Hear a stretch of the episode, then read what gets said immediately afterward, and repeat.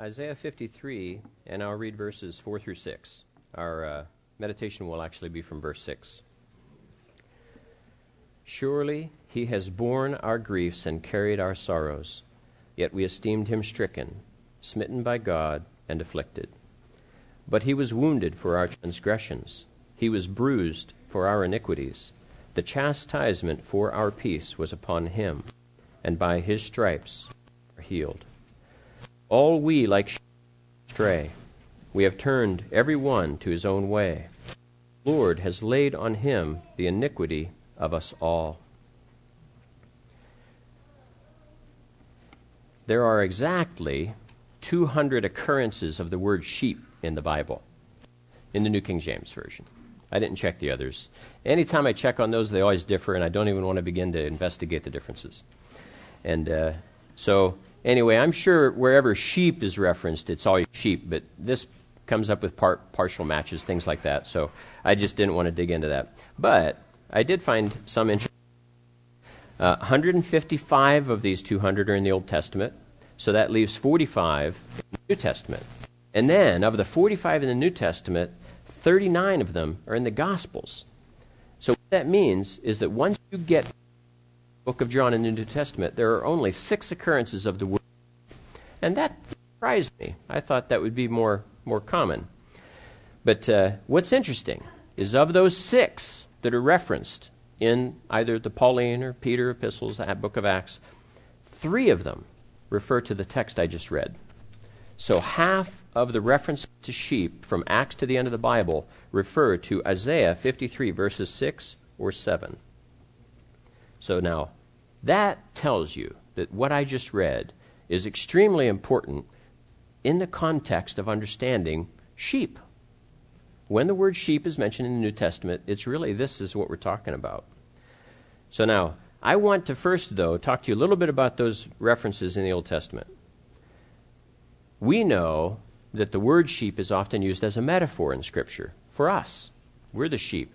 But in the Old Testament, sheep are usually the sheep by far. So if you talk to a person in the Old Testament and you talk to them about sheep, they're going to think about sheep. Whereas we talk to us about sheep and we immediately think of ourselves. And so to me, that's just kind of a fundamental difference that occurred with the coming of Christ. Just how we tend to think about sheep. The 34th occurrence of the word sheep in the Old Testament is where we see the first use of it as a metaphor for his people. And let me read it. It's in Numbers 27.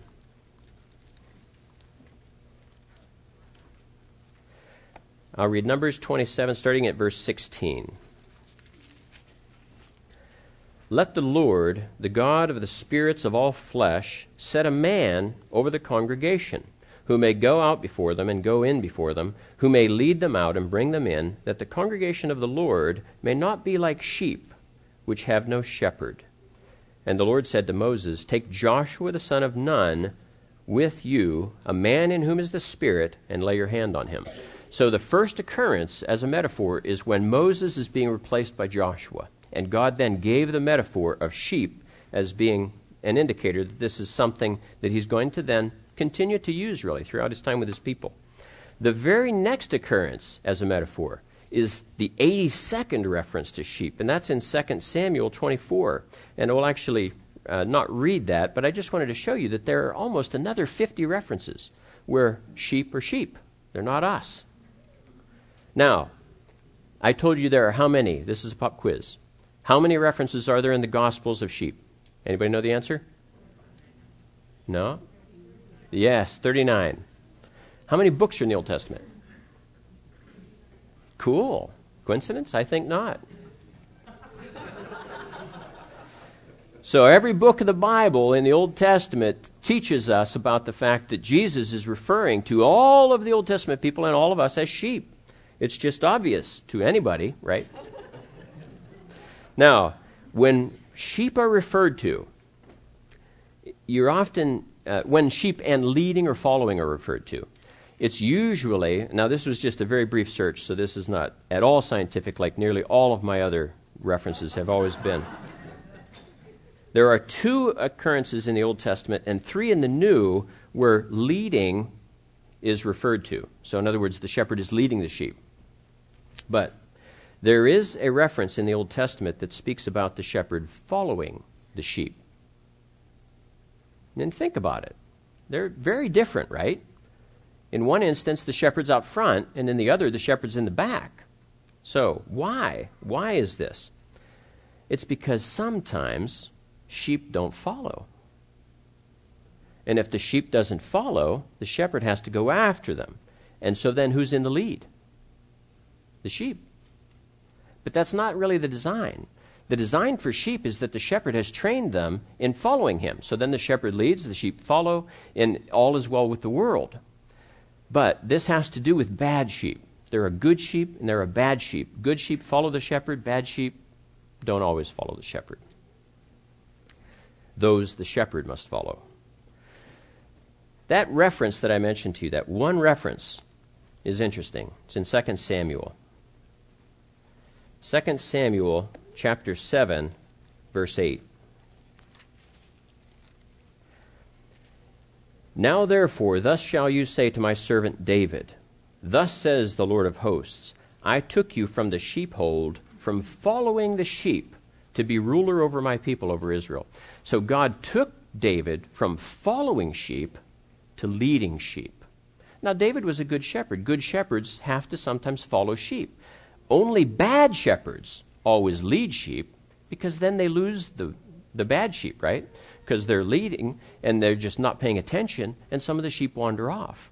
So David was a good shepherd. He was following after the ones that went astray. And God tells him, I took you from the sheepfold, from following the sheep, to be ruler over my people Israel. So, see, David was a good follower of the sheep, and he had well trained sheep. Well trained sheep can be led. But our text doesn't refer to well trained sheep in Isaiah 53. In Isaiah 53, let me reread it to you. All we, like sheep, have gone astray. We have turned every one to his own way. All we, like sheep, have gone astray. We have turned everyone to his own way. God doesn't use these words like we use these words. We use words, and you know, Phil, a ton, right? There's a ton of this, a ton of that. Well, it can't really be that, can it? No, it's exaggeration. And so God doesn't, He's not in the business of exaggeration. God is in the business of precision. And so when He says, all we like sheep have gone astray, we have turned everyone to his own way, He means absolutely all of us. Absolutely every one of us. So what do we learn from this? Well, let's look at the last clause. And the Lord has laid on him the iniquity of us all. The first two clauses were a metaphor, right? All we like sheep have gone astray, we have turned everyone to his own way. But now the metaphor is dropped. And the Lord has laid on him the iniquity of us all. So, see, metaphors can soften reality. They teach us truth, they can help us really understand something. But yet, God takes away the metaphor when he's really trying to convey to us the ultimate in the reality of what he's trying to express. And here's the reality the Lord has laid on him the iniquity of us all. And it would appear that this is an unjust laying of the iniquity on him. In other words, he has laid on him the iniquity of us all. Now we know from the time in the garden when Jesus pled with God the Father to remove this from him, we know he was willing to do it, but we know he didn't want to do it. And so it was him being burdened with all of this ugliness and evil that he did not want to be burdened with. And so that's what comes through here. The Lord has laid on him the iniquity of us all. Now, I want to tell you about one more occurrence of the word sheep. And it's the very first occurrence of the word sheep in the Bible.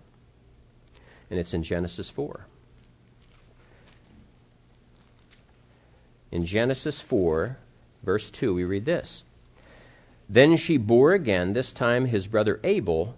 Now, Abel was a keeper of sheep. Very first occurrence of the word. Now, Jesus was not the first shepherd to die. He was not the first shepherd to die for righteousness' sake. Abel was. He was the very first shepherd to be killed because he was righteous. And Jesus was not the last shepherd to die for being righteous. Many shepherds since Jesus' day have died for righteousness' sake. And it's not just Phil and Gary and I that are the shepherds in our midst, is it? In many ways, all adults are shepherds. In many ways, all adults are called upon by God to lead. And even as children mature, you can really look at older children as being shepherds because they have tremendous influence over others. We always talk about children influencing one another, being a bad influence. It's the other kids that are bad influences on my kids.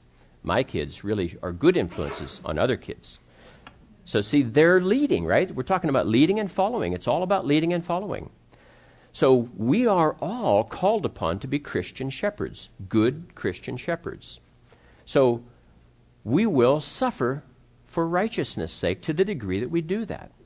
And so, I ask you, do you really feel that you suffer for being a good Christian shepherd? We all should, to some extent, be suffering for being good Christian shepherds. We don't necessarily know we don't necessarily personally experience it. It could be stuff that people say about us behind our backs. It could be ways that people talk about us or mistreat us, or we don't get promotions or whatever it is. But in many ways, though, too, there are very visible ways that we as Christian leaders can suffer.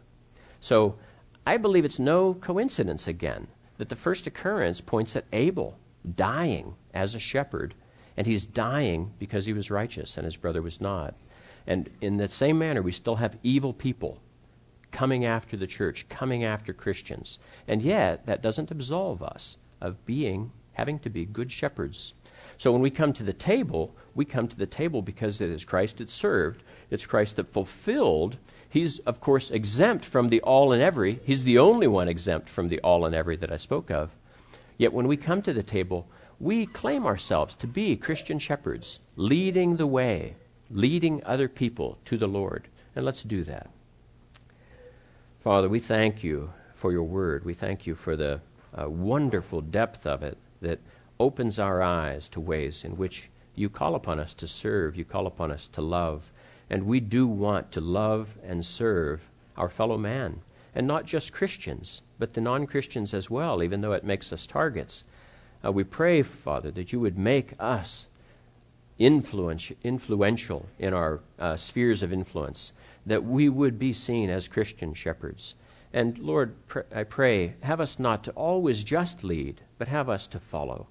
Uh, we know when it's the appropriate time to follow, and yet too often, Father, we shirk that responsibility because it's hard.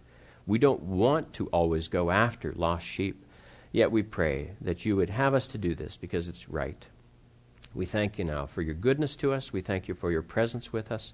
In Christ's name and for his sake. Amen.